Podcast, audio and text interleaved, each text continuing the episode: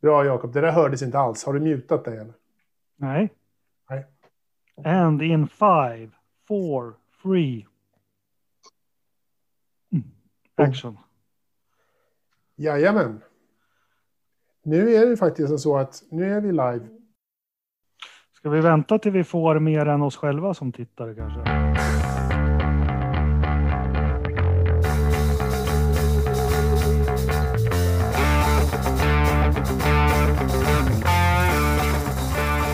Gamla, gamla kollegan Filip Oveby hälsar vi välkommen. Så vi, då kör vi igång nu, för nu börjar det faktiskt nu börjar det pipa iväg lite med tittare här.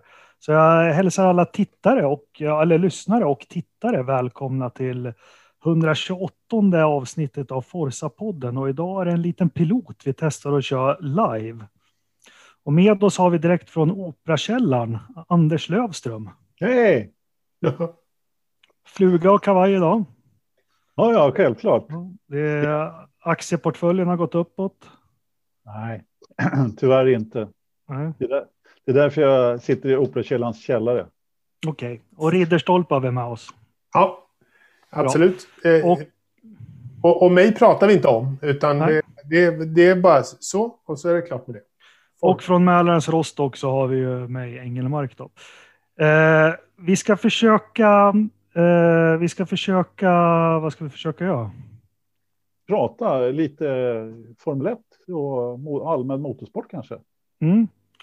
Eh, det ska vi göra. Och vi har ju tagit in lite frågor och sånt och så har vi en liten egen agenda. Vi har tänkt att vissa av frågorna ska vi försöka inter... Ja, vi ska försöka få med oss er lyssnare också direkt i diskussion. Och har man kommentarer på de, de punkterna vi har så lämnar man då. Vart, vart lämnar man dem, Anders? De lämnar man eh, i livesändningen där. Det finns en kommentatorsfunktion när man, eh, när man, eh, när man tittar helt enkelt. Mm. Det Det är flera en- som har hittat den redan. Det finns Ja. dessutom en kommenteringsfunktion och inte bara en kommentatorsfunktion. Ja, men förlåt då för fan. Du har kollat för mycket på Vinterstudion, Anders. Ja, det går inte att titta för mycket på Vinterstudion. Jo, jag tror. Men ska vi, ska vi göra ett litet test då direkt för att aktivera de som har släpat sig hit? Eh, som förmodligen kanske blir fler eh, under kvällen också. Eh, någonting jag skulle vilja diskutera eller gemensamt med tittare och lyssnare det är ju de fem, tio absolut knepigaste besluten som har tagits i, inom Formel 1 under, under allas tid som fans och tittare av Formel 1. Och det kan vara allt ifrån räfflade däck till, ja, eh, må så vara. Eh, Anders, har du någon direkt? Ja, men du sa ju en av mina eh, favoriter där, eh, när, när däcken räfflade däcken. Jag kommer ihåg att, du vet ju vilket år det var, Jakob. När var det? 98. Ja, precis. De gjorde bilarna smala och också. Ja, för, precis. För första så gick man från, var det två meter till 1,80 om jag inte Yes. är helt ute och cyklar. Och, så bilarna såg ju dessutom väldigt märkliga ut eh, under den här perioden. Så att jag måste säga det att nej, men det, var, det var ett riktigt bottennapp. Men jag har ju egentligen, eh, det, det finns ju flera naturligtvis, självklart. Men, men eh, eh, jag, jag, vi, vi stoppar där för, från min sida. Den nästa som jag tänkte på, den kommer säkert upp här också. Ja, det gör jag ju garanterat. Men alltså det, jag, jag ser ju, Thomas Lodin och jag är, är ju helt samstämmiga med det där kvalet. Det där skitkvalet att var 90 sekund så skulle någon trilla ut. Eller vad det nu var. Det var ju helt bisarrt dåligt. Det var ju inte ens, det var inte ens värt ett försök. Och det, men det var faktiskt också en av de bästa sakerna med hela Formel 1. För där visade man också så här, okej, ni tycker att det här är bra, FIA, men vi som vet, alltså vi som kör, vi stall och team, tycker att det här är en skitdålig idé. Men för att göra er glada så ska vi visa hela världen hur jävla dålig den här idén är. På riktigt. Så låt oss köra ett skitkval. Och så har vi, så, så har vi spelat ut den bollen ordentligt. Det tyckte jag faktiskt var en av de bästa sakerna eh, man faktiskt gjorde. Det var fan roligt. Eh, Olof Laneryd, han är inne på, det här borde väl du dela med honom Anders, fem sekunders straffet. Och den, Ja. den, kom, den kommer ju med ganska jämn duration så att säga, fem sekunders straffet. Ja, nej men fem sekunders straffet är ju verkligt hatobjekt från min sida. Eh, jag vet inte, jag tycker att man ska ha ordentliga straff om man nu blir straffad för någonting och inte ha den där typen av straff som, som det är ju på något sätt ett, ja men det är en jävla kvasistraff. Vad, vad, vad, det kan man ju lika gärna låta bli att straffa någon. Liksom. Mm. Tacka vet till ett drive-through. För att få igång lite tittare här nu då. Jag har ju några härliga också såna här. Eh, däckchikan i Orouge. 94 på spa. Ja, den var fin. Den var fin och de hade samma i Spanien också. Tycker jag är jäkligt dumma beslut. Jag hade ju räfflade däcken och det här kvalet också. Eh, eh, Olof igen, han tycker att däckbyte när man förbjöd det 2005. Det var ju bara en säsong. Jag förstod inte alls vitsen med det. Det adderar ingenting till racingen. Vi, vi måste elda på. Det måste finnas mer. Massor med dumma beslut. Avskaffandet av V10 säger JBS. Eh, det, kan man ju, det kan man ju tycka vad man vill om. Jag vet inte om, jag, om det kvalar in så, men. Jo, men det får ju han tycka. Ja, ja, det är klart han får ja, tycka det. Jag det... håller inte riktigt med där faktiskt. Det kvalar inte in på Anders lista i alla fall. Nej, Nej, inte på min. Men på Broheders lista så kvalar det definitivt in. Det respekterar jag.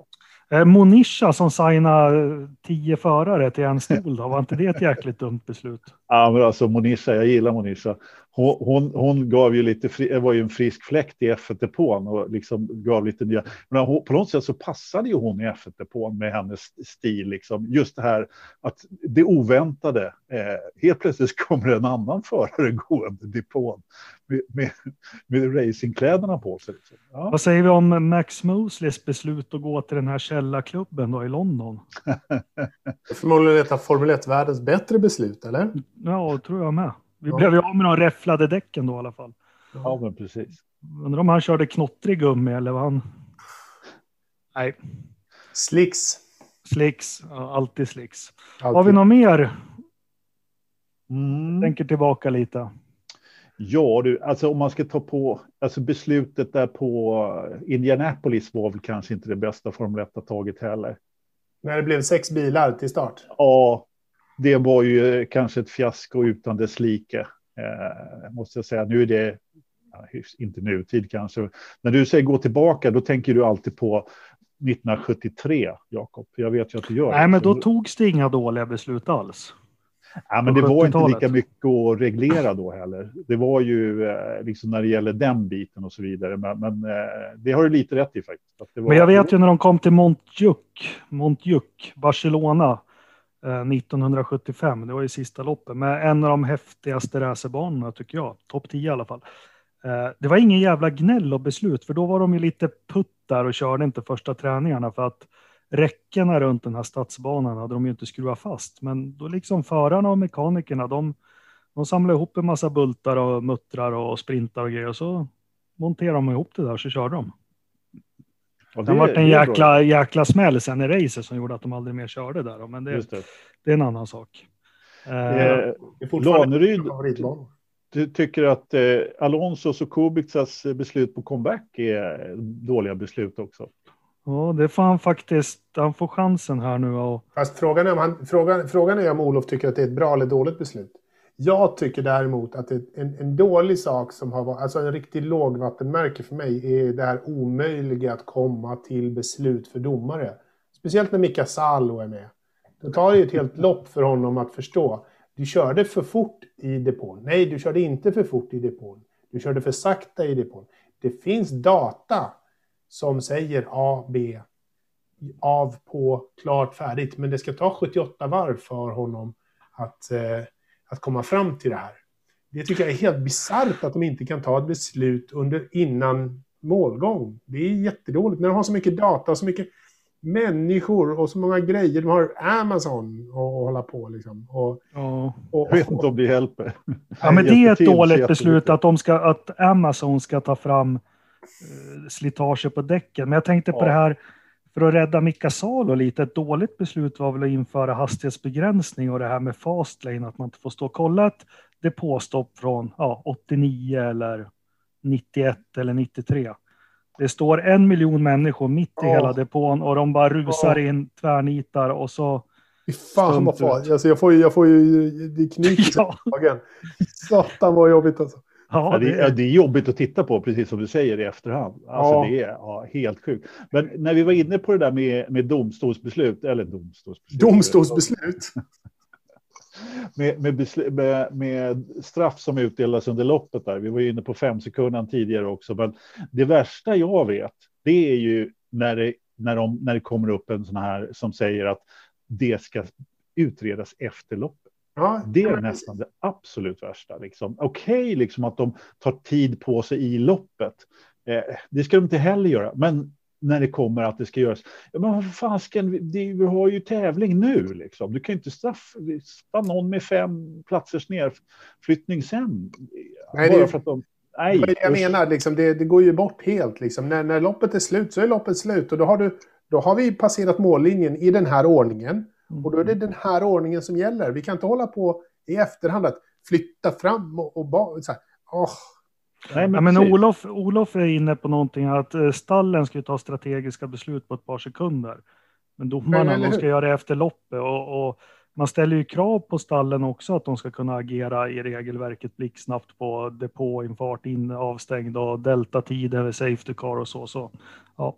Eh, Mikael Kuhn tycker det är kul att se oss. Och så en sån här gubbe med två hjärtan. Ja, jag vet inte om Mikael kanske har, har, har sett ner i flaskan lite tidigt ikväll. Eh, men jätteroligt att du tycker det. Mm. Ja, absolut. Att, att du är här. Det är kul att det är några som tittar i alla fall. Det är ja. vi alldeles tacksamma för. Vi hade trott att vi skulle få sitta här själva. Vi har ja. väl värvat några betaltittare, men, men annars så är det rätt bra. Men inkom gärna om det är något mer, om man kommer på här under kvällen och något riktigt så här. Eh, Brohede hade en som du, som du gillade, eh, beslutet att kicka Hill från Williams. Ja, det var jävligt illa. Eh, jag skulle ta alla dem. Eh, det var väl ett dåligt beslut att svetsa om den här rattstången också, Imola. Ja, du tänker på, på vi kan, ju, vi, vi, kan ju ta tusen dåliga beslut Williams har tagit. och ranka dem. Fast då, då kommer vi hålla på så länge så då kommer vi garanterat inte ha några varken tittare eller lyssnare kvar. Men vi har ju fått lite frågor också till den här eh, podden. Eh, ska vi försöka ruska av dem lite? Får vi se om frågeställningarna eller frågeställarna är med oss. Nu gäller det bara att jag ska hitta den. Vi fick, vi fick en precis där i, eh, i kommentarerna här med dåliga beslut. Eh, så fick vi, vi kan börja med den då, men jag ska ja. leta där, eh, Jakob. Hur går det för de rosa Mercerna nästa? Och hur går det för Ricardo? De rosa Mercerna går inget vidare för, för de kommer heta Aston Martin. Och vara gröna. gröna. Precis. Men rent fartmässigt, det är ju faktiskt en 10 000 kronors fråga kan man ju lugnt säga. Eh, jag menar, Racing Point, de har alltså tagit segrar säsongen 2020. Hur många var segrar var väl kanske att ta men segrar i alla fall. Hur många trodde att, att eh, Racing Point skulle ta en seger 2020 upp med en hand? Liksom? Det tror jag inte på. Nu jo, men en trodde jag de skulle nypa. Ja, men det, jo, men det... När det blev klart för en exakt hur kopierad bilen var så trodde jag att de skulle faktiskt ta någon mer ströseger. Ja, men faktiskt innan säsongen så, så var det ju ganska, kändes det ganska troligt och möjligt att de skulle vara, en, vara bättre. Eh, sen, och då, men då i och för sig räknade jag ju inte med att de har Lance Stroll. Jag glömde det lite bekvämt sådär. Mm, precis. Jag menar, där kan vi snacka dåliga beslut. Ja, ett dåligt beslut. Jag låter min son köra här. Det är, det är ett dåligt beslut. Ja, det är ett dåligt beslut. Ja. Av många orsaker är det ett dåligt beslut. Men, eh, ja. men, det, men det är så det är. Nej, men alltså, vet du, Aston Martin nästa år. Eh, jag, jag tror att, eh, de kan, att det kan gå bra för dem. Jag tror tyvärr inte att det går riktigt lika bra som i år. Eh, det beror lite grann på naturligtvis.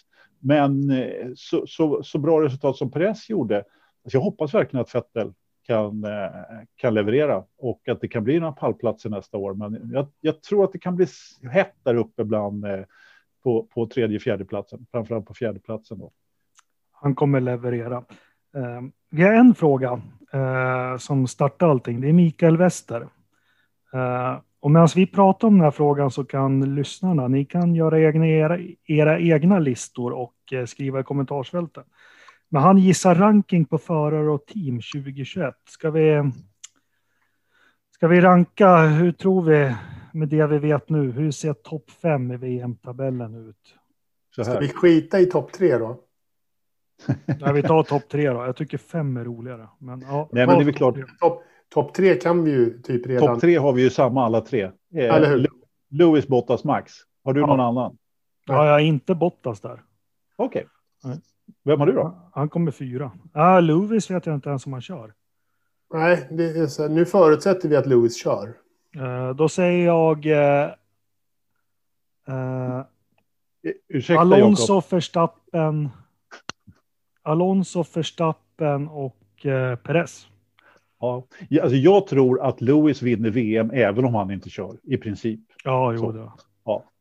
Men, men du tror på Alonso som VM-vinnare nästa år? absolut. Ja, okej. Det var ju dumt gissat. Ja. Ja, men de har ju släppt handbromsen nu. Cyril är ju borta. ja, det ska vi också prata om. Nej, men alltså så här. Jag tror jag, du har väl kanske en liten grej att, att eh, Alonso kommer väl... Topp fem i VM. Ja, jag tror det också. Jag tror att han blir, eh, han, blir fyra. Eh, Ja. Jag tror att han kommer göra bra ifrån sig i, i den där bilen. Faktiskt redan från start. För att han, inte nödvändigtvis för att bilen är så pass bra, men för att han är en så pass bra förare som kan leverera i en sämre bil. Eh, det tror jag nog liksom gör att han kommer att plocka stadigt bra med poäng och i slutändan var ganska högt upp. Kanske inte fyra, det kanske var lite väl, men ändå. Jag tror Sergio Perez och Max Verstappen kommer att vara uppe i, i topp fyra tillsammans med Lewis och Bottas. Så de fyra är nog borta. Så att femteplatsen kommer att vara hård då. Men nu vet vi inte, nu har Alonso varit borta i två år. Men vi, vi låter oss säga att det är samma Alonso som från 2001 då till 2019. Det vi vet med Alonso, han har, han har en bil som hör hemma på sjätte plats, då tar han den till fjärde och femte plats Mm, jämt, exakt. hela tiden. Ja. Eh, om han har kvar sina skills då. Men, ja, men eh, jag håller med Hamilton, kör han Ferrari så vinner väl han. Eh, sen tror jag kanske Ricciardo kan kriga sig till en tredje plats. Du tänkte på att Hamilton skulle köra Mercedes, inte Ferrari som du sa. Ursäkta att jag rättade Ja, dig. sa jag det? Ja. Men det var kanske en prediction för framtiden att Lewis Ja. kommer att köra Ferrari. Ja, Men när det gäller att, att tippa stallen, ja, men då är det Mercedes. Sen tycker jag, jag tycker det är jättesvårt. Jag, jag har försökt förstå vad det är. Vi var inne på det i en avsnitt för länge sedan. Men vad det är Ferrari får göra med motorerna och inte göra. Ja, Eh, Men som jag förstår så kan de komma med en ganska bra motor. ja. Eh, Kan de verkligen det? De får bygga en ny, men de får inte använda och de får använda ett antal sådana här tokens. Men eh, jag skulle vilja påstå att jag tror att de kommer få svårt att hävda sig nästa år också eh, på det sättet som som de har lagt upp den här. Jag tror att eh, Och Honda ska väl också göra ett helt nytt motorkoncept. Och det, det har faktiskt inte gått så bra förut när de har kommit med helt nya koncept. nej. 2015 och sen 2017 gjorde de om allt och då var det ju värre än någonsin. Så. ja, men precis. Men eh, Ja, men jag Alltså- chansar med att Mercedes är topp ett i alla fall. Ja, men Ferraris, Ferrari är jättesvårbedömda, vilket ju också gör, vi hade det i en fråga här också, vilket gör att deras supportstall naturligtvis kommer att ha, halka efter också, eh, precis som det har varit i år. Men eh, jag skulle vilja påstå, jag har inte Ferrari på topp tre i år, eller nästa år med det. Jag har, jag har dem på fjärde plats faktiskt. Jag tror att eh, det kommer att se ganska lika ut som i år med Mercedes i topp, Red Bull eh, som skuggar. Och- Förutsatt då att Honda får spjutt på sin motor där och eh, jag tror faktiskt att McLaren eh, överraskar och tar tredje plats nästa år. Men det är väl för, ja, det är inte helt omöjligt. Eh, så. Och det är, det är ju det som gör det lite svårt eh, för mig i min bok att säga liksom topp fem. När, när liksom så här, de första topp fyra och sen får eh, Ricciardo får en McLaren som verkar funka bra. Och dessutom ett plus med, med en Merca-motor där bak som kommer att göra att det är jättebra. Och Alonso bevisar sig kunna leverera bättre än vad bilen är. Eh, kommer att dra... Alltså det är... Mm, det är svårt det där, topp fem. Ja, Och nej, jag men det, Och, och liksom McLaren kommer ju vara där i, i, i toppen också som, som team. Eh, etta, tvåa tror jag Merca Red Bull. Men sen är det liksom, jag tror att Aston Martin kommer att leverera ganska bra också. Absolut. Eh, eh, många poäng. Men vet vi något? Ferraris spisen var ju inte bra. Vet vi något om Ferraris chassi? Hur var det? Och deras Arrow, hur var det säsongen som var? Jag vet, vet jag har inte kört men, bilen själv. Jag inte... Men, nej, men var det inte det de i början så var det ju det de klagade på. Ja. Vår Arrow är för dålig. Eh, det visade sig att det var ju inte riktigt eh, så det var, kanske. Eh. Nej, men det hade ju sina utmaningar, bland annat med i, i långsamma kurvor där och, och hela det kittet. Eh, mm. men samtidigt så var ju körbarheten i motorn inte heller den bästa, så att eh, det var någon kombination där, mm. tror jag. Men, eh, ja, men extremt svårbedömda. Måste ja, men vi, det tycker jag länkar ihop bra med Urban Dorbells fråga. För han undrar, tror ni på allvar att Ferrari kan uppdatera motorerna? Så först och främst Ferrari kan vara med och utmana i toppen. Alfa Romeo och Haas vara med och utmana i, i mittfältet. Eh, ja, men som sagt, jag har försökt läsa på, eftersom vi inte vet vad vad som var fel med motorn. Eller vi vet inte vad de fuskar med som de fick ta bort som gjorde att de blev långsamma. Eh, så vet vi inte vad de kan ändra på heller. Men jag, jag hoppas att de får värdiga motorer, både för Ferrari och framförallt för Haas och Alfa Romeo. Eller vad säger mm. ni? Ja, men på ett ungefär så vet vi ju vad de fuskade med i och för sig. Att det var bränsle till försen på ett eller annat sätt. Att man, man eh, kringgick liksom, Eh, sensorerna då som, som sprutar in bränsle i motorn på ett eller annat sätt. Men. Eh, ja. ja. ja. men precis. Så det var, det var väl så att de, de, de hittade ett sätt att rent tekniskt eh, få in mer bränsle i motorn än vad som registrerades av sensorerna. För att sensorerna mm. hade eh, en, en, en taktisk miss kan man väl säga. Jerry Maino, han undrar, han har skickat in en bild på en bok skriven av John C. Maxwell som heter How Successful People Think. Uh, och han undrar, är det här en bok som Bottas bör läsa? Han borde ha läst den om han nu skulle vilja. Mm. Nej, men han har ju odlat skägg och sagt fuck you. Ja, och, senaste åren. Det har inte funkat. Och, och, vad han borde ha gjort var att läsa en bok. Ja. Eh, Just det, vi säger åt honom. Läs en bok vet jag. Du blir så jävla mycket snabbare om du läser en bok. Mm. Olle Danielsson, får George en Merca-klon i år med resultat, eh, med resultat att han kommer bli årets klättrare i tabellen? Nej, han får ingen klon i år. Han får en klon 2022 om han är kvar då. Ja. Williams Nej, 20, 2022 får han en Merca. Då får han inte en Merca-klon. Ja, då får han en Merca. Mm. Williams har ju tagit, eller visst var det till 2022? De har äntligen tagit beslutet och släppt prestigen att ja, men vi köper en hydrauliksats och vi köper en växellåda från Mercedes. Ja, men det är ju till nästa år va? Ja, det är till nästa år. Och, och jag såg något så här barockt, alltså en del siare säger att Mercas växellåda skulle betyda 0,6 sekunder per varv. Så vad, vad fan har de haft för låda?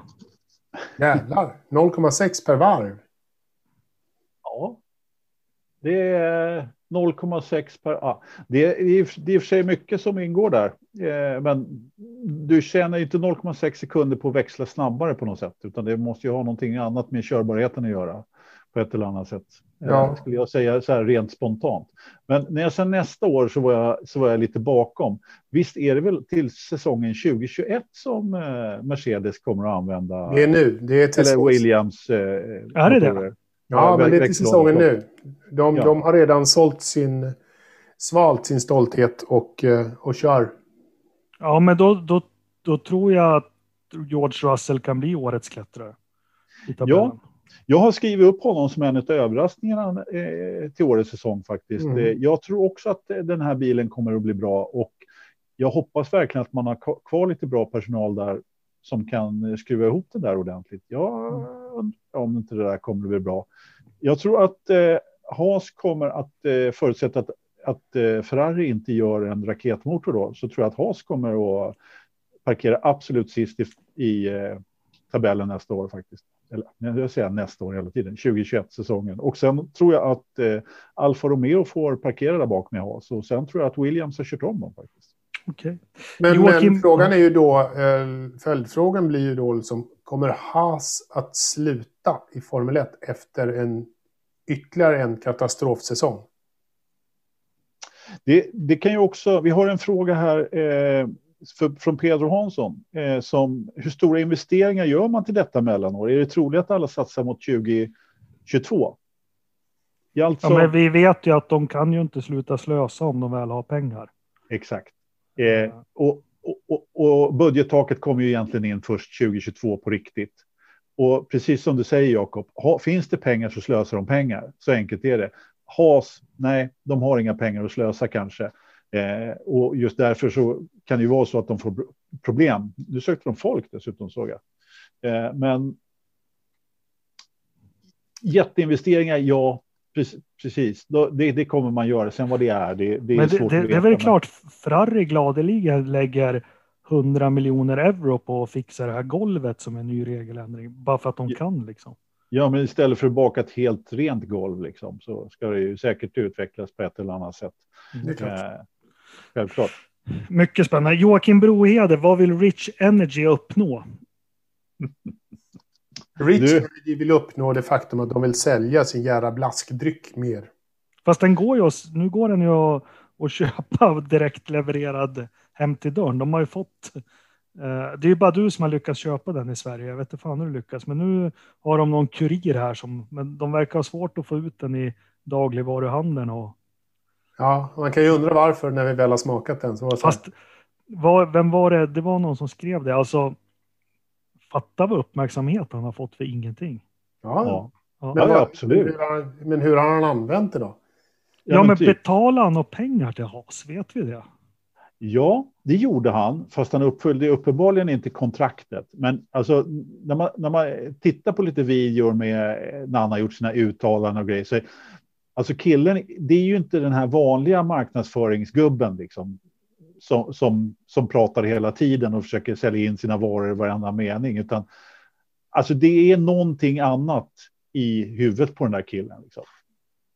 Mm. Det, det, är, Ja, jag vet inte riktigt vad. Jag, jag förstår inte riktigt heller. Men... Ja, jag hejar på honom för det var en god dryck. jag tror jag har några burkar kvar. I ja, jag har en burk kvar, men den ska jag ta när vi har något diamant. Alltså, jag, har faktiskt, jag har ju faktiskt sett Rich Energy säljas eh, ja. på ett utskänkningsställe. Ja, just det. Just det. när vi spelade in podd i, i, eh, när jag var i England och eh, på hotellet i Southend on Sea, där hade de banne mig eh, Rich Energy i baren. Ja, det var när du hade en slant över och hyrde en jakt och drog runt i kanalerna i England. Ja, precis, precis. Just vid det tillfället så var inte jag så sugen på Rich Kennedy så jag tog en öl istället. Men jag, jag, kan säga så här, den dagen som det här är... Nej, det syns inte. Det där syns ju inte. Det där syns vad du håller på med. Du, ja. du visar... Du visar en, en bild. Ja, det var ett kort, men när vi firar uh, guldbröllop, då ska vi dricka Rich Energy. Vad skulle inte den heta Volt? Vad, vad Linda blir glad då? Ja. Ska, ska, inte den, ja, får hon bara lite ljummen vodka i så. Mm. Gärna hembränt. Hon är ju från Sura. Eh, Exakt. Joakim frågar också, det här är intressant. Jag har nåtts av nyheterna att Cyril, eh, outtalat efternamn, eh, ja, har fått sparken, snedstreck avgått, slutat med omedelbar verkan. Han vill att vi ska diskutera varför, hur det kommer sig och vad det kommer betyda för alpin. Och det ska vi försöka att inte vara raljanta då. Vi, det är inte om, lätt. om vi inte... Så det, han har ju inte levererat så som man eh, kan förvänta sig från Renaults styrelse och sånt där. Han misslyckades ganska ordentligt med Daniel Ricciardo. Det, det tror jag liksom eh, Renault som ägare ser som ett riktigt ordentligt jävla fiasko. Eh, hela den sessionen med Ricciardo bara för det levererades inte. Det kostade en jävlans massa pengar. Och dessutom så eh, missade han förmodligen helt och hållet att Ricciardo faktiskt eh, förhandlade med andra människor, andra stall och bara försvann utan att Cyril hade en aning. Jag tror att eh, förtroendet bara har urholkats mer och mer under några år. Och sen när, eh, när Ricciardo eh, valde McLaren före, det gjorde nog jävligt ont och det var nog liksom det sista. Att han sen fick tillbaka Alonso, det vet jag inte ens om Cyril var den som fick tillbaka Alonso. Jag tror att det var någon annan. Och jag, jag har tänkt på att min känsla med Renault, jag har ju, vi har ju bara sett hur han beter sig på Netflix och så. Han är ju en lustig herre, men det känns som Renault tappade ett år någonstans. Uh, där de befann sig i, i, den här säsongen skulle man vilja sett dem förra säsongen. Till och med planen var ju för två säsonger till och med. Ja, precis. Ja. Och, och, det har varit uppdateringar, uppgraderingar han har lovat och så. Sen vet inte jag, fast vi, vi leker med tanken om att han är arkitekt bakom att Alonso kommer tillbaka. Eh, hur populärt är det? Och först Ricciardo en jäkla massa pengar och så nu Alonso som säkert inte kör gratis heller. När de inte har ordning på det liksom under. Ja, det kan man ju fråga sig. Jag får den här känslan av eh, Cyril att han är en snubbe som är lite allt eller inget. Eh, jag vet inte, jag har inga eh, liksom hårda fakta att backa upp det med annat än det du säger Jakob, liksom det man har sett av honom i intervjuer på Drive to Survive och sådana här grejer. Just att killen är, han är en sån som, han omfamnar allt, men det är hans, det är liksom his way or the highway. Och det är klart att är man en sån person som gärna styr, han har ju liksom jobbat sig upp ganska hårt och, och är i princip den näst högsta i eh, Renaults motorsport överhuvud eller vad då. Eh, och blev då den nya CEO för alpin då när man startade det. Och så helt plötsligt är han borta. Så att jag får känslan av att eh, det är förmodligen ganska ömsesidigt eh, att han har slutat. Fast han, han... han känns som sån här Jan Eliasson typ. Han tar semester men han tar inte ut den förrän han avgår. Då tar han ut den i sparad semester. Jag är lite... Jag kan ja, väl tänka mig, han, det, det, tycker man väl har sett. Han har väl privatchaufför och grejer. Och... Ja, det är möjligt. Jag, jag, jag, har ingen koll på hans privatchaufför. Nej, men det känns verkligen som att han eh, bara eh, på, på, på, med sitt franska temperament liksom reste sig upp från mötet och bara dra åt helvete nu slutar jag. Liksom. Jag hoppas det. Jag, jag hoppas verkligen att han gjorde det, bara för det skulle liksom vara lite... Och, och då hoppas jag också att Netflix var i rummet och filmade skiten, för det vill jag se. Liksom.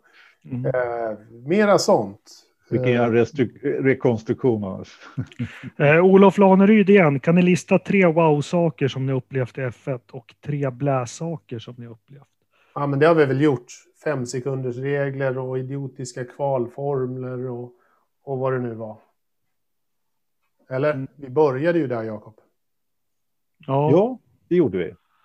Jag dricker vatten för den som undrar.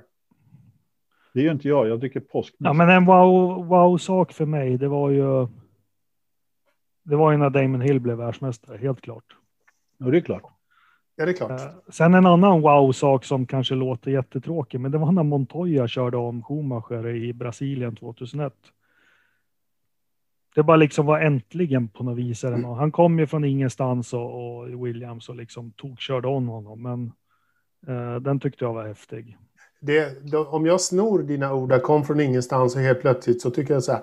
Det blev wow på ett sätt för mig att Marcus Eriksson presenterades som förare i Caterham. Ja, hade samma här. ingen koll på det. Helt plötsligt bara ja. så här.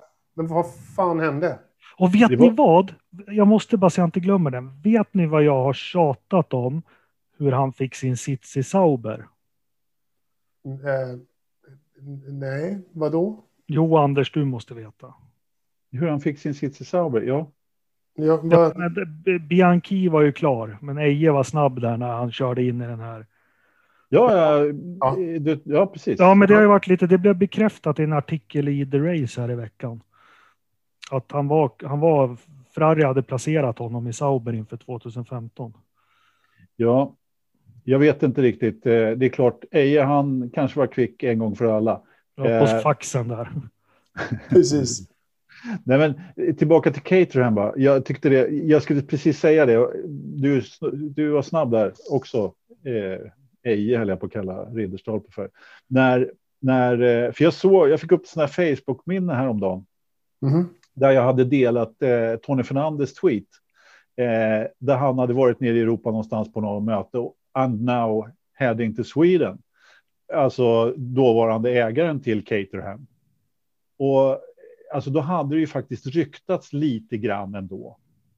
Eh, men sen kom det ju inga nyheter heller på ett par dagar där. Och jag menar en svensk före F1 och man hade ju ingen som helst koll då på Marcus Eriksson. Och sen då så eh, på morgonen när man skulle presentera eh, förarna då i, i Caterham så visade det sig att det var japansk japanskt team och ett svenskt tv-team som var på plats.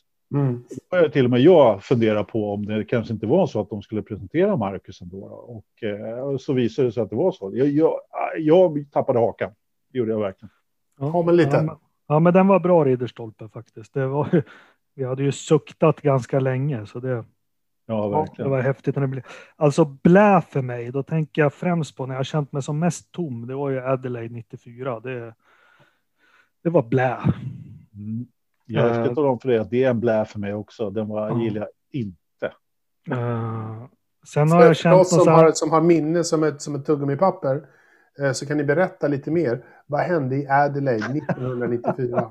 Eh, Damon Hill hade ju tagit över och burit Williams stallet på sina axlar efter Ayrton Sennas död. För det gjorde han faktiskt. Det var ju här han, han växlade upp. Det var en stökig säsong, men han lyckades fair and square köra ifrån Schumacher loppet innan på Suzuka i regn. Vilket gjorde att man var en poäng mellan dem för sista loppet i, i Adelaide 94. Eh, och jag som är Damon Hill-supporter, han hade ju inte en chans, det visste man ju, eller hur Anders? Stadsbana, Benetton, Schumacher. Och den här jäkla britten, han, han hänger på som en igel. Han liksom, och det är väl första gången man ser Schumacher stressad. Och det här kunde man se lite senare i hans karriär också. Så till slut kör ju han av vägen och in i väggen och skadar sin bil. Uh, Damon Hill ser ju bara att han kommer upp från banan igen eftersom det är en skym 90 graders kurva och eh, ja, det här är min chans nu så han försöker köra om. Varvid Mikael Schumacher som vet att bilen är trasig och allt kör rakt in i sidan på honom.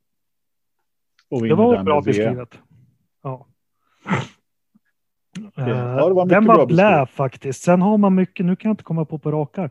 Det är mycket så här, ja, tyvärr Alesi och sådana grejer. Ja, men när de har fått brute i ledning så här som inte har känts. Det har Ja. också varit blä måste jag säga. Givetvis när det har dött folk, det tycker jag självklart. Men Ja, när Ja. Häcknen satt och grinade en buske på Monza. Det var ju lite jobbigt faktiskt. Även om jag inte höll på honom just då. finsk Ja. sisu. Ja, men precis. Eh, jag tänkte bara sticka in med, med lite, lite kommentarer från våra tittare som blir Mm. färre. Nej, titta, nu ökar det faktiskt lite grann. Eh, men men eh, eh, vad heter det? Eh, Johan Lindberg, har ni löst så podden kommer upp så man slipper se er? Ja, det Mm. verkar faktiskt som att vi har löst det. Så att, eh, det, vi tänker på våra lyssnare. Vi försöker göra det i alla fall. Och sen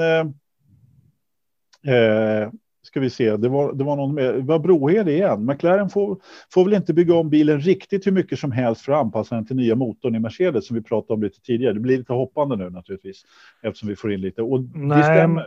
Ja. Och det är ju som vi var inne på för några, det är inte bara bulta på en, en ny motor. Det är väldigt mycket med kylning och, och allting så också. Så Ja, all det- anpassning egentligen i Mm. stort sett. Och de Jo, men där har de ju, de har väl ändå fått, eh, fått det, och, okidoki eh, eh, att, att göra det redan tidigare. När det blev klart att de, de bytte. Eller? Ja, de har fått, eh, de har, nej, inte när de bytte, utan efter så har de faktiskt fått tillåtelse att alla ställen har gått med på att de ska få göra två förändringar. Då, så. Ja, exakt. Men ju- de får ju fortfarande inte göra liksom, vad de vill för någonting. Det, det Nej, nej. nej, nej. Vi hade Mikael Tält här också. Kan det vara så att Red Bull byggt bilen efter Verstappens stil att köra? Det kanske är därför andreföraren inte får till det i kval och lopp. Absolut efter hans preferenser kanske vad han klarar av. Kanske Eh. vore bättre för Red Bull att försöka hitta någon som kör som Verstappen eh, vill ha bilen inställd. Fortsätt. Jag tror den här tiden när man som McLaren på 80-talet, John Bernard ritade en understyrd bil för, för Prost till exempel. Jag tror den tiden är förbi. Däremot så tror jag att eh, ja, men Adrian Newey, så här blir bilen som snabbast och det råkar bara vara Verstappen som kan hantera den då. Ja, i kombination med mot, liksom, körbarheten på hela bilen. Jag tror att du är inne på något där, Jakob. Helt klart. Mm. Var det efter Stommelens krasch som sista loppet kördes på Montjuic? Yes, Det var det, va? rakt ut i helvetet körde han. Mm. Ja, precis. Det var väl Eh. någon Jochen Rindt och, och det var väl, var det 68 eller 69 när de började med de här jättehöga vingarna som kollapsade. Då tror jag Jochen Rindt gjorde en jäkla smäll där också. Just det. Mm. Vilket stall är Rich Energy ska sponsra frågar Patrik Widing. Den missade jag här när vi pratade Rich Energy. Det är- Mercedes. Ja, precis. Han, han, har gått in, han har gått in som, som huvudsponsor i Mercedes. Ja, men precis. Brivio tar vid i alpin, väldigt framgångsrik i MotoGP. Ja, vi pratade ju alpin och Renault här, säger Jens Schill. Och eh, han är säkert väldigt eh, duktig. Ja, det, det vore kul att få ett lyft, absolut. Ja, men vi var inne på det förra avsnittet. Jag tycker det är häftigt. Man har gjort det förut framgångsrikt. Jean Tott kom väl från rally. Eh, kul att man får in lite nytt från, från annat. Ja, men va- varför inte? Eh, Och Dan, Olle Danielsson, Schumacher tog svart flagg efter målskylten i depån på Silverstone. Det var ju också en sån här grej Ja. som, som eh, jag vet inte om det är wow eller. Fast den har, vi aldrig, den har vi snackat om förut. Jag har ju Mm. som sagt aldrig förstått vad det är uppseendeväckande med det. Bara Egentligen, det är- alltså, egentligen är inte det liksom bara att använda reglerna till sin egen fördel maximalt. Vilket- men, men var det att mållinjen var...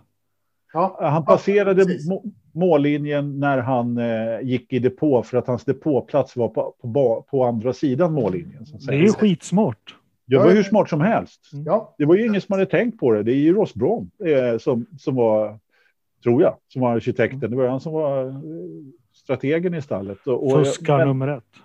Ja, men precis. Och, och eh, självklart är det ju så att eh, du, han, hade ju läst, han kunde ju reglerna på sina fem fingrar. Det var ju precis så. Och mycket riktigt så förbjöd de ju att man fick göra så eh, ganska snart efteråt. Ja. Men på tal, på tal om depå då, Thomas Karlberg frågar om vi saknar tiden då Williams var snabbast i depån. Ja, lite. Ja, det gör jag det är med. det. Ja. då var de snabbast på något i alla fall. Och Mikael Björkqvist undrar, hur kommer det att gå för Alonso?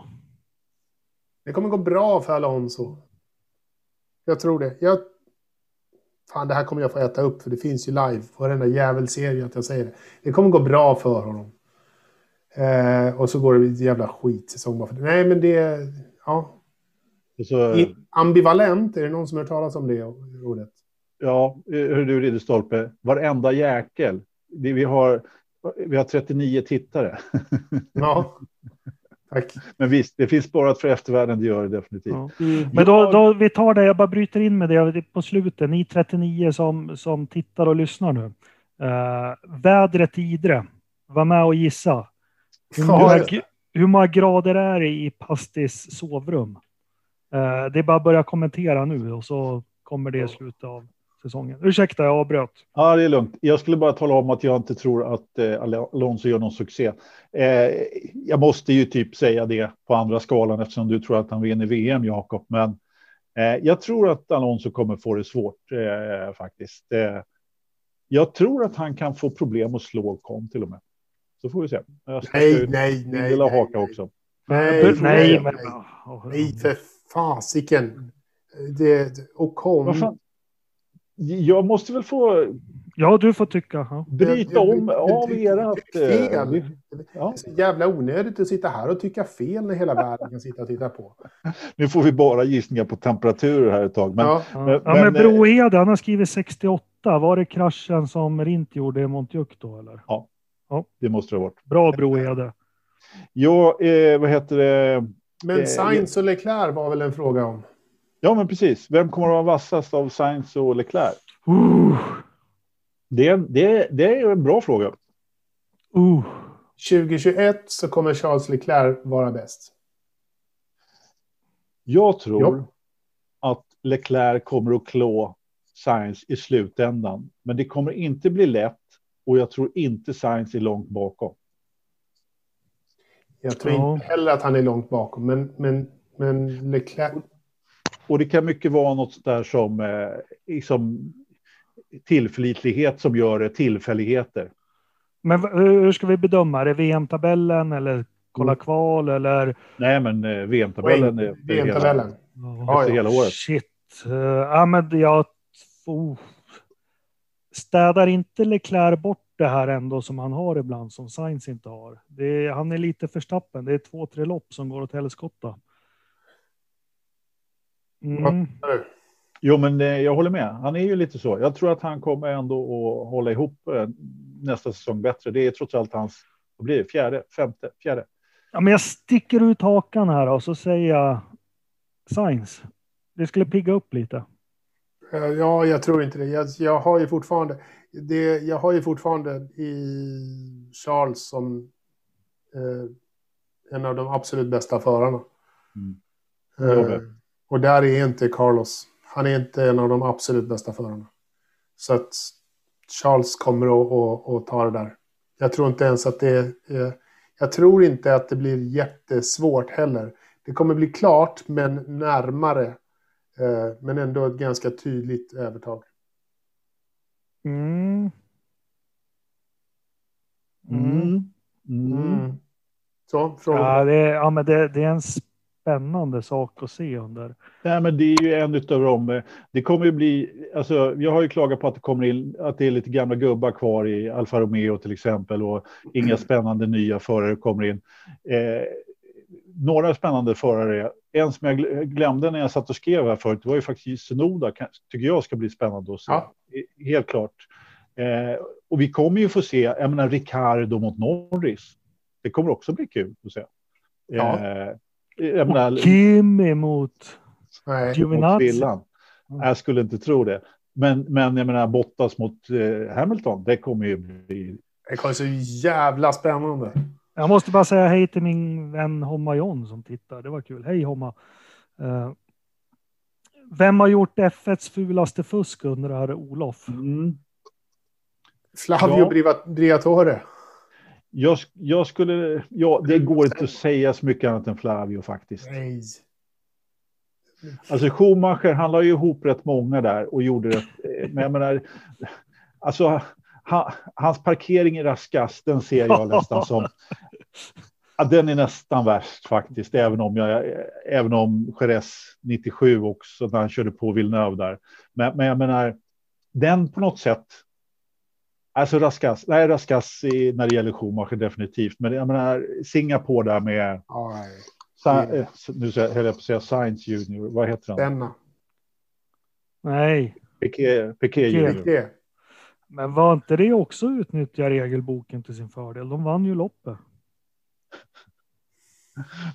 Ja, krascha med flit är nog inte helt tillåtet faktiskt. För Ja, men för er som undrar, eh, jag hade ju den här Engelmarks kvarting, då hade jag en som hette Fuskare, fuskare, fuskare. Den kan ni ju, jag vet inte vilket avsnitt den var på, den kan ni lyssna på. Det har ju varit mycket ful fusk genom åren.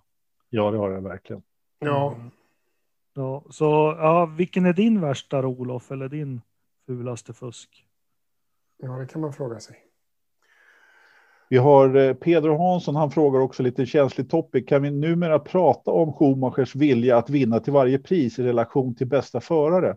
Inte minst, minst ställd i relation till Hamiltons. I mitt tycke fair play. Jo, men det, det, det är väl inte så känsligt. Jag, jag måste luta mig mot Lillövis så fort han får frågan, för han är, han är faktiskt kört med i samma team också som både Prost och Senna. Han håller ju Prost högre, kanske inte på grund av att han har fyra VM-titlar och Senna tre, utan på sättet han tog dem. Prost fuskade aldrig. Eller gjorde något på gränsen. Nej. Och det, är där, och det är därför Lewis vinner ganska klart över Schumacher. På sättet han har tagit sina titlar på. Men jag tänker Schumacher, det man alltid har fått höra, främst från Martin Brundle då, som har kört med honom också, är samma att när han jämför Senna och eh, Schumacher så säger han att Senna körde med hjärtat och Schumacher med hjärnan. Mm. Men eh, alla de här grejerna Schumacher har gjort är jäkligt emotionella eller liksom Mm. känslomässiga, eller? Visst är det så. Jo, men du, du- jag håller med dig där, Jakob, helt klart. Eh, han var ju emotionell, men ändå en maskin på något sätt. Mm. Han, han eh, kanske inte visade de här eh, känslorna på det sättet, utan eh, men han, de fanns ju uppenbarligen där eftersom han var. Han ville ju vinna så till varje pris att han liksom. Ja, men det där när man som man att man vet inte om att man ljuger, för man tror på det själv. Liksom. Lite så var det ju med Schumacher på något sätt. Och han, han drog det till sin spets, liksom som vilken idrottsman som helst. Men han, han, han visste inte när det var stopp. Liksom. Men man, vi ska inte heller, man ska inte heller missa det här att, att Schumacher tog det faktiskt, eh, tog eh, nästan hela sporten. Alltså han tog hela grejen till en helt ny nivå. Eh, liksom detaljkontrollen eh, hos Schumacher hade nog inte funnits före, eh, före honom. Liksom den här det evinnerliga kontrollfriket eh, och, och liksom verkligen så här. Det ska vara så här, det ska vara så här, det ska vara så här. Och, och, jag vet, och, och, liksom, och det gör ju också att han... Jag tror att det är det Pedro kanske är lite ute efter. Liksom att det, det var ju det som var så här, om du gör så här så kommer vi vinna. Eh, gör så så sköter jag resten. Lite sådär kanske. Eh, för att det, han var inte ute efter någonting annat. Det fanns ju ingenting annat naturligtvis än att vinna. Lewis, om vi då jämför de två, så känns det ju inte... Jag tror att Lewis också har det, men han har fått det för att det var någon annan som satte ribban på den nivån. Och sen har Lewis eh, tagit den nivån också. Men han, han vinner inte på samma, liksom, samma sätt. Ja, alltså, du, du, är inne, du är inne på någonting där, men bara historiskt också när det gäller att få ihop det helheten. Det, jag skulle vilja säga att den första som började kanske var Niki Lauda. Uh, detaljer.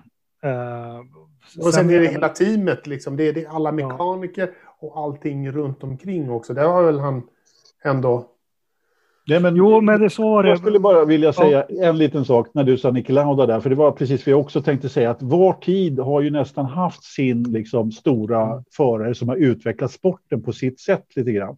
Ja, men Niki Lauda kom ju in med en hel, han tänkte på ett helt annat sätt än vad alla andra gjorde när han eh, liksom började skala vikt. Och Superrationell var han. Ja, och, och rätt kaxig också på, på, på sitt eget lilla sätt. Då, då. Och, och jag menar, Frost kan man väl också säga gjorde på, på samma sätt. Men han lärde sig ju, han, han, han lärde sig ju, nu avbryter jag det, men Prost lärde sig av, av Lauda. Ja. Och, och det vet jag även när du läser Adrian Newells bok och så, när Prost körde för Williams. De var ju lite bekymrade att bilen inte gick fort nog på, på tester och så.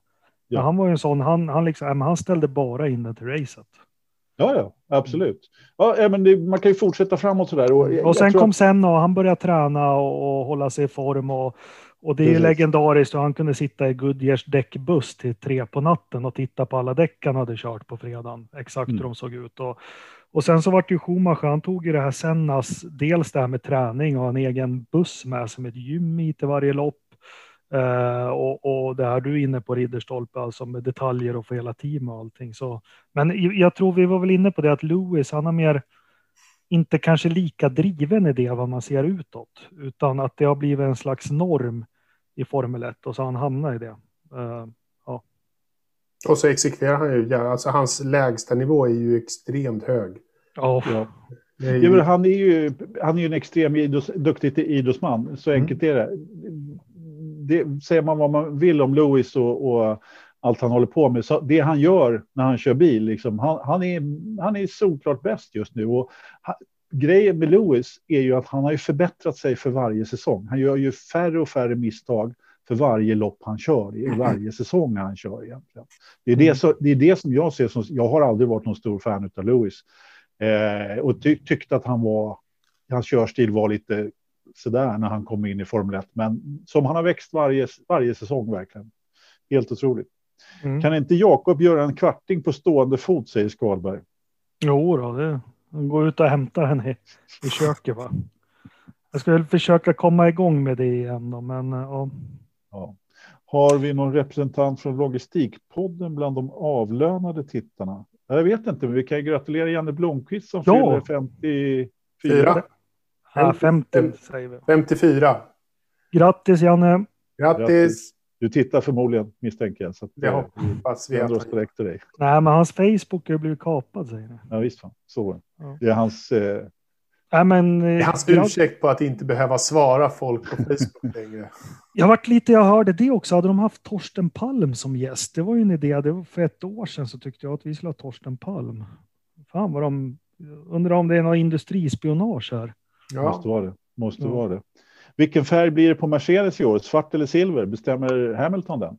Jag är rätt säker på att det blir silver faktiskt och jag tror han har inte skrivit på än så och de måste ju börja måla den redan nu. Det och det är för oss tre. Silver hair matters. är det någon som har silverhår så är det jag.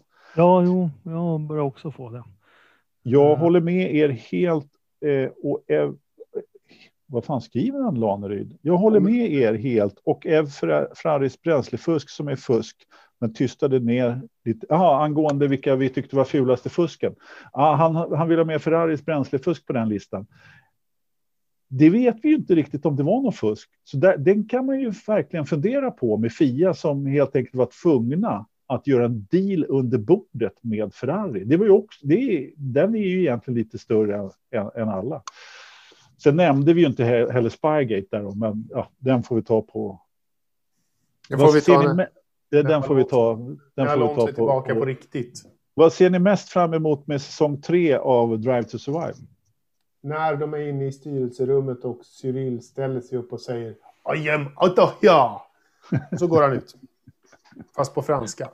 Fast, på, ja, precis. Fast med fransk brytning. Det lät lite mer som, som Det är eh, att s- Günther. Se Toto Cam under Sakir Autoloop. Eller hur? Ja, Ja. ja, Men det- eh, vad skulle jag säga, du Jakob, det är du som leder det här, men ska vi inte börja lite från början och, och ta de här nyheterna också på säsongen Jo, som har jag tänkte vi skulle gå in på det om jag vågar. Nu kanske jag ser lite konstigt ut i kameran, men jag måste titta på den här fina filen som Anders. Titta på den du. Jag, eh, hela tiden. Du, eh, du ser inte konstigt ut på kameran mer än allvarligt. Nej, Eh, Mer än jag, allvarligt, mer än vanligt skulle jag säga. Jag är lite tunghäftad. Det är liksom premiär för stor publik här. Men vi tar upp den här, ska vi- nu har vi hållit på en timme, så nu, nu är vi ju... Nu har vi kommit en tredjedel. ja, ja, men precis. Exakt. Jag fick ju liksom bygga min bakgrund själv. Jag hade ju inte sån här fin elektronisk bakgrund som ni två har. Utan, Nej, just det. Du är analog, Anders. ja, jag är lite analog idag, så, så kan det vara, definitivt.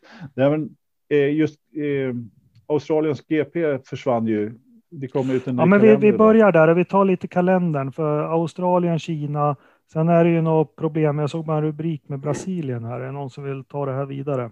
Ja, det kan vi vi kan väl börja med kalendern då. Där, där Australien flyttades till november för att de inte riktigt tror på att det går att ha, eh, hantera corona där. Just nu så har de ställt in en massa andra saker och sånt där så att det är inte riktigt läge att köra ett Formel 1-lopp där tycker de. Så de flyttade sig tacksamt till hösten. Kineserna tyckte då så här, fan det här var ju en jävligt bra grej. Vi vill inte heller köra nu, vi vill också vara i hösten. Problemet som jag ser är att det fanns ju knappt några lediga helger kvar under hösten. Eh, och nu har ju Australien tagit en av dem eh, som, redan, som då fanns.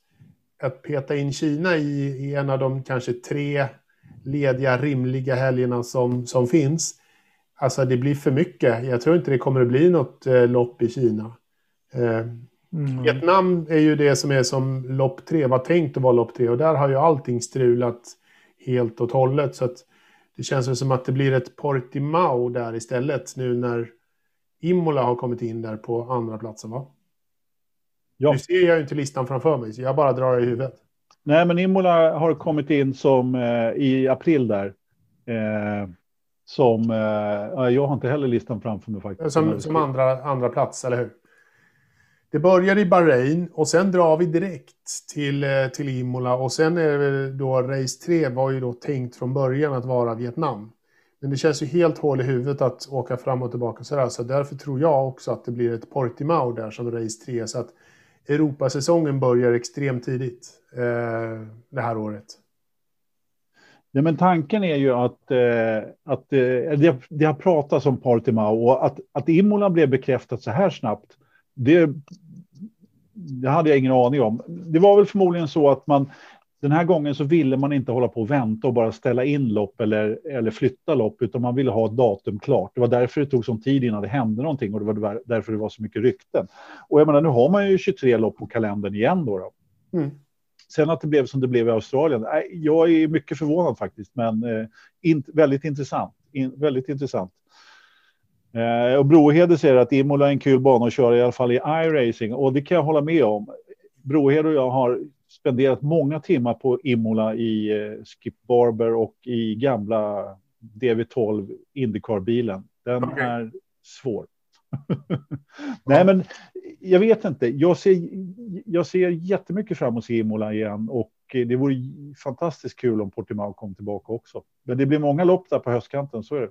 Ja, det blir väldigt... Det blir lite tjockt där tror jag. Eh, och, jag tror, jag, och i och med att jag tycker... Orsaken till att jag, jag tror att det blir lite tjockt där är så här, för att jag tänker på teampersonalen och sånt där. De får ju det jävligt... Eh, det blir en väldigt jobbig höst för alla Formel 1-änkor. Och då menar jag liksom att det här... Då menar jag inte bara förare, utan så här, hela personalstyrkan och deras familjer och sånt kommer få rätt, en, en jäkligt tuff höst. Även om det inte är lika många som åker med nu så var det ju många som gnällde som jobbade ja. i Formel 1 som hade en tuff. De hade ledigt fram till juli, men sen gnälldes det bra när det var lopp varenda helg. Ja, och så vidare. de fick väl inte betalt för första halvåret heller, så det är väl så här, ja, ja. Ja, coolt killar. Um, ja. Vad var det mer vi tänkte liksom så här? Uh, ja, men vad var det med Brasilien då? Jo, Brasilien, ja, precis. Nej, men, eh, grejen var den att Brasiliens GP försvann i och med 2020, även fast det inte blev något lopp. Eh, och det, det var ett gammalt avtal skrivet med Bernie som, som gjorde att Brasiliens GP var gratis. De, behö, de betalade ingen avgift till FIA. Och då gjorde man så, och då var ju Rio då på gång att ta över Brasiliens GP med en ny promotor, de byggde en ny bana och alltihopa. Det där manövrerar man bort med pengar ifrån eh, mm, Mellanöstern som eh, eh, ja, och hittade en ny promotor i Brasilien. Vad heter de? Mubarak eller ja, skitsamma. Mubarak? Nej, inte Mubarak. Mubahar, vad heter de, den här Bahrain-fonden där som är ägare i... Ja, skitsamma. Eh, ja. I vilket fall som helst, den här pr promotorn då, han skrev då ett nytt kontrakt med Liberty som, eh, för, inte för Brasiliens GP, notera, Sao Paulos GP. Man gjorde liksom en, en ändring där för att det skulle verkligen vara, liksom, staden gick in med pengar och ja, men, hela kittet. Och nu visar det sig då att eh, eh den här dealen gillar man inte från de andra hållen, vilket ju inte är så konstigt. Nu har man, nu har man dragit det där till domstol så att, eh, och upphävt det här avtalet helt enkelt. Var det där slutade det lär vi ju inte se än, men det var som vår, vår gamla kompis Raivio skrev på i Forsas eh, Facebookgrupp att det var nog någon som hade glömt att betala en muta däremellan. Ja, det, det kan väl vara. Det, det, kan det så vara. De tycker det är så här, oh, grejen med eh, stämningsansökan eller vad man nu kan kalla det här är liksom, är att de tycker att så här, nej, nej, nej, vi får inte, vi får inte bara bestämma att det är Sao Paulo är de som anordnar det här. Utan det måste vara en öppen budgivning och det kan inte bara ske dolt och, och liksom så här, vi kan inte bara bestämma att Sao Paulo får ett GP. Det är lite det, så att det är väl någon som är avundsjuk helt enkelt. Klart det. Just för att de snodde GP från Rio också. Jag menar, ja. Det öppnar ju faktiskt för att man skulle kunna ha två lopp på den kontinenten. Ett, eh, ett lopp både i Rio och i Sao Paulo. Det var det jag trodde från början i alla fall. Men ja, för jag menar, det finns ju. Det finns ju garanterat underlag för två lopp där. Kanske inte samtidigt eller tätt på varandra, men eh, du kan nog fylla några sådana där arenor på det gäller ju att få in en, en brasiliansk bra förare bara. Det finns ju inte så gott om nu för tiden. Hur många kusiner Senna finns det? Mm. Ja, men en Fittipaldi där var ju med. Här i... Eller hur? Baricello också, en massa. De är från Sao Paulo hela högen. Eller hur? Ja, men eh, vad heter han? Baricello såg kanske kör snart. Ja. Han var ju... tio år till bara alltså. Ja, för, fasiken. Men på tal om eh, racekalender och så, det kom ju nyheter från USA också. St. Pete blev flyttad. Ja. Mm. Varför flyttade de det eh, egentligen? Är det för corona eller för någonting annat? Varför de flyttade inte långt liksom.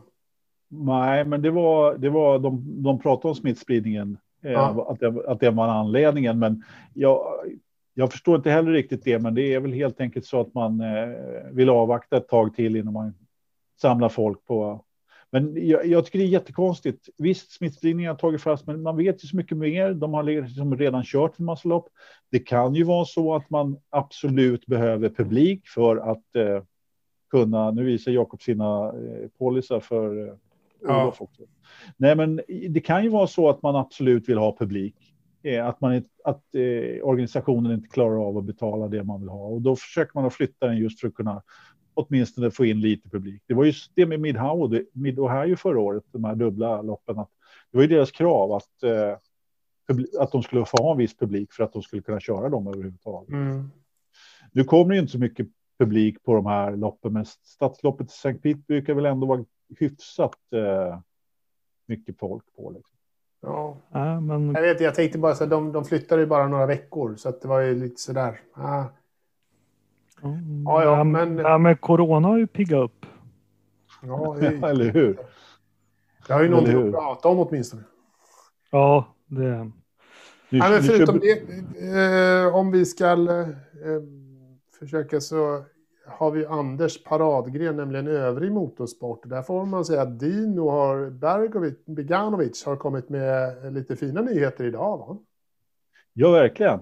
Eh, han ska köra Formula Regional Europa för eh, Prema. Det var inte kattskit, eller jag säga. Är det inte, är det inte Formula Regional som eh, Linus drog hem jo. hela skiten med i USA förra året? Precis. Det är, som jag har förstått det så är det jämförbara bilar faktiskt. Ja. Det är samma chassitillverkare och hela kittet. Sen vet jag inte hur motorn ser ut där. Eh, om det är eh, hur, hur lik den är, men, men chassit är, ska vara detsamma i alla fall. Någon, någon nytt om Linus förehavande i år? Det är, väldigt, det är väl väldigt tomt där hur det egentligen står till med Indy Lights överhuvudtaget ja. för, för, nästa år. Det, eh, jag vet inte. Det, är ing, det kommer väldigt lite. Har inte sett någonting sen vi hade det uppe, sen vi hade det uppe senast. Eh, Lanneryd hade en eh, fråga där på när vi pratar kalender också. Ska bara de europeiska loppen starta 14.00 eller var det alla lopp? Och det blir lite svårt att starta vissa lopp 14.00, men eh, så att man försöker hålla det lite som det var tidigare. Att, att man kör de europeiska loppen så långt det går 14.00 och så försöker man starta några lite senare. Men, men eh, jag tycker att det är helt fantastiskt att man tar tillbaka den gamla starttiden 14.00, för då vet jag helt plötsligt när behöver man inte sitta och hålla på och hålla koll på. Behöver inte jag fråga er hela tiden? Nej, men precis. Det gör du ändå, Jakob. ja, Brohede kör Stommelens eh, CV här också, att han debuterade i F1 1970 och, och kraschade 75 på Montjuic. Mm. Ja. ja, men berätta något vi inte vet. det kan han säkert. Jag lovar. Jaha, veckans förstappen, Anders. Vi, vi, har vi kommit så långt? Ja. Åh oh, herregud, men, men... Ja. Har vi inte glömt något? Det är helt säker på. Jaha. Vem ska jag ha som förstappen då? Jag Min förstappen är ganska klar just nu. Ja. Det är ju Anders Löfström som inte berättar för oss andra att vi ska klä upp oss inför vår premiärpodd. att sitta här i fluga och, och, och liksom kostym och, och strykt skjorta och liksom... Alltså, var inte du på införmötet? Jakob sa att han skulle ha, att han skulle ha smoking på sig. Jo, men fan, kost, kostymen, den hänger i, den hänger i hymern. Eh, Jakob ja. sa att han odlade kartskägg. Ni ser ju hur jävla bra det är. Jag tog bort det igår. Det gick Nej, inte. Det är för fan två veckor gammalt det där. Nej, jag tog bort det precis innan. Jag hade jättelångt bockskägg här, men jag tog bort det precis innan sändning. Ja, mina barn tycker jag ser för Nej, men eh, Vi hade en fråga här lite innan. Och, eh, Brohede frågade hur det gick i Dakarrallyt. Då, då får jag väl utnämna mig själv till förstappen som inte har riktigt koll på Dakarrallyt i år faktiskt.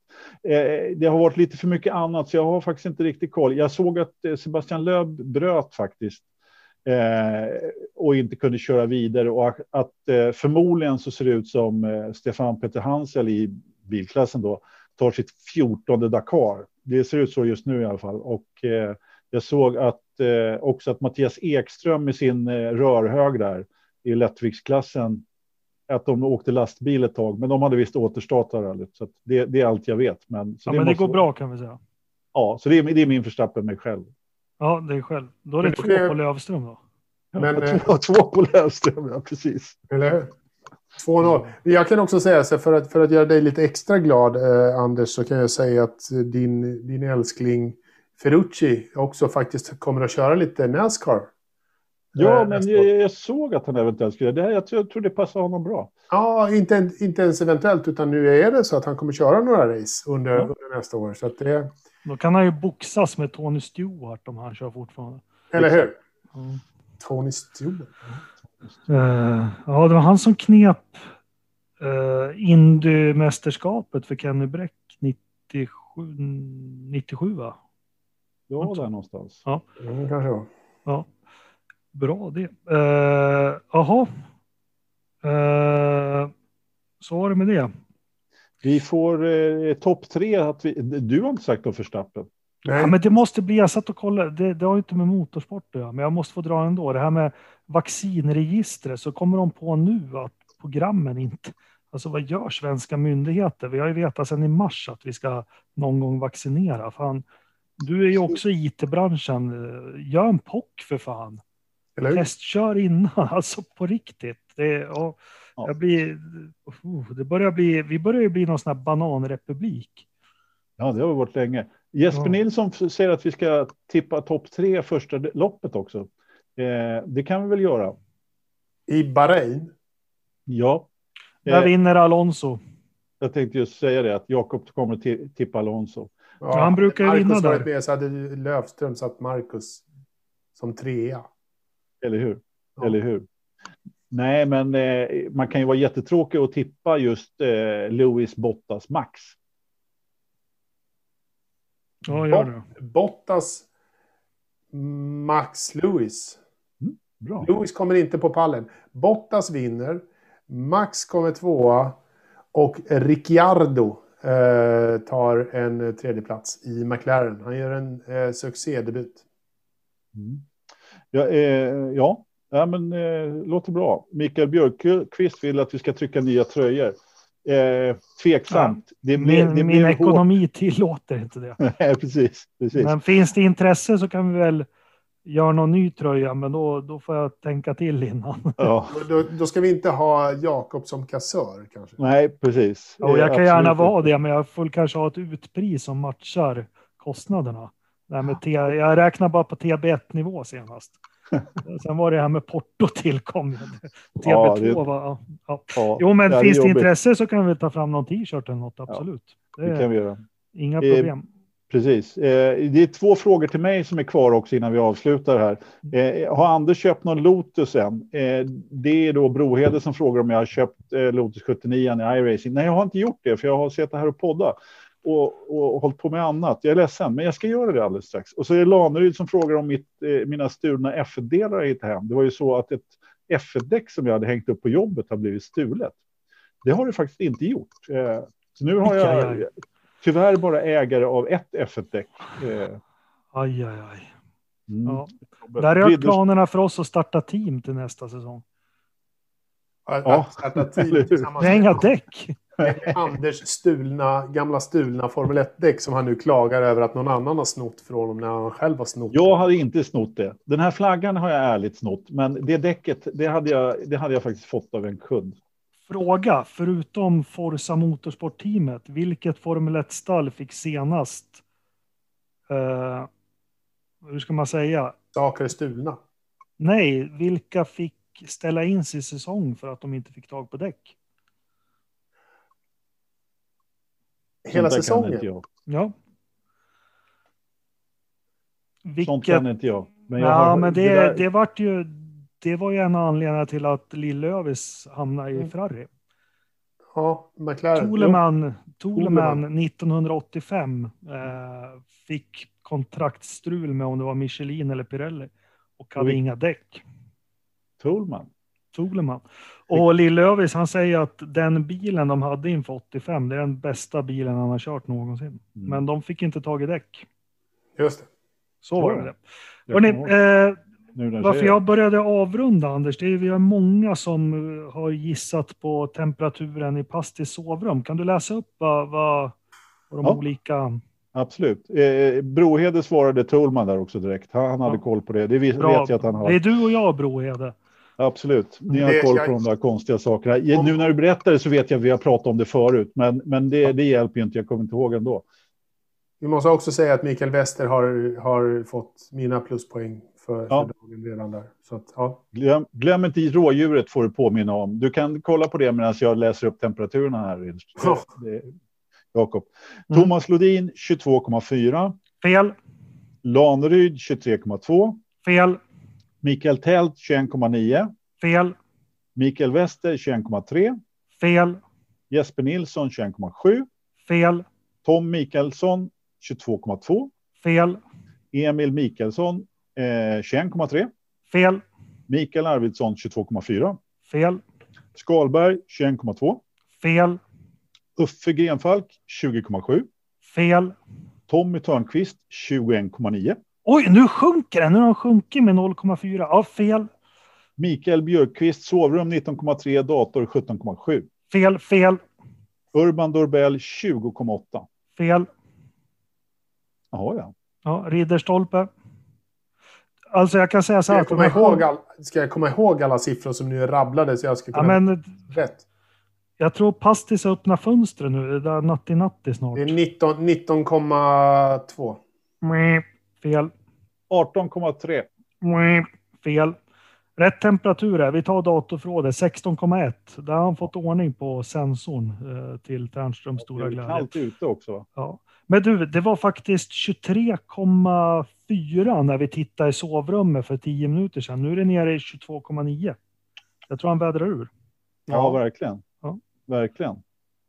22,9 var det ingen som hade det. Nej, det var 21,9. Mm. Ja, Hur ser man så- ut när man säger att Ferrucci är en idiot? Då ser man ut så här. Ferrucci är en idiot. Bra. Eh, men vad kul, nu har vi provat det här också. Jag har ingen aning om om det är någon som har tittat överhuvudtaget, men eh, vi får väl diskutera det här med hur vi kan göra det här ännu bättre i framtiden och kanske interagera mer. Det borde väl gå att köra Zoom med massa tittare. Det kan man absolut göra. Ja, eller på något vis. Vi, vi får fundera lite. Men det Ja. var kul att prova i alla fall. Ja, Absolut. Ja. Ja. men, eh, det här funkar ju med en gäst också. Jag hoppas att det är hyfsat kvalitet också. Jag har sett att några har hoppat ut och in lite grann så här, men hittills har det funkat. Ja, men jag tycker det är jättekul. Vi fortsätter gärna så här om, om, om det önskas. Och Anders lägger ut det här avsnittet. Vi hoppas vi har tekniken med oss för de som inte kunde lyssna eller titta nu live som kan få göra det på jobbet eller vad, vad de nu än gör det någonstans. Ja. Jag, eh, det kommer inte ske ikväll dock, men eh, jag kommer att mixa det imorgon. Nej, vi gör det i natt då. Ja, självklart. Ja. Bra, tack så mycket allihopa och på återhörande om en vecka. Hej då. Hej då! Hej då!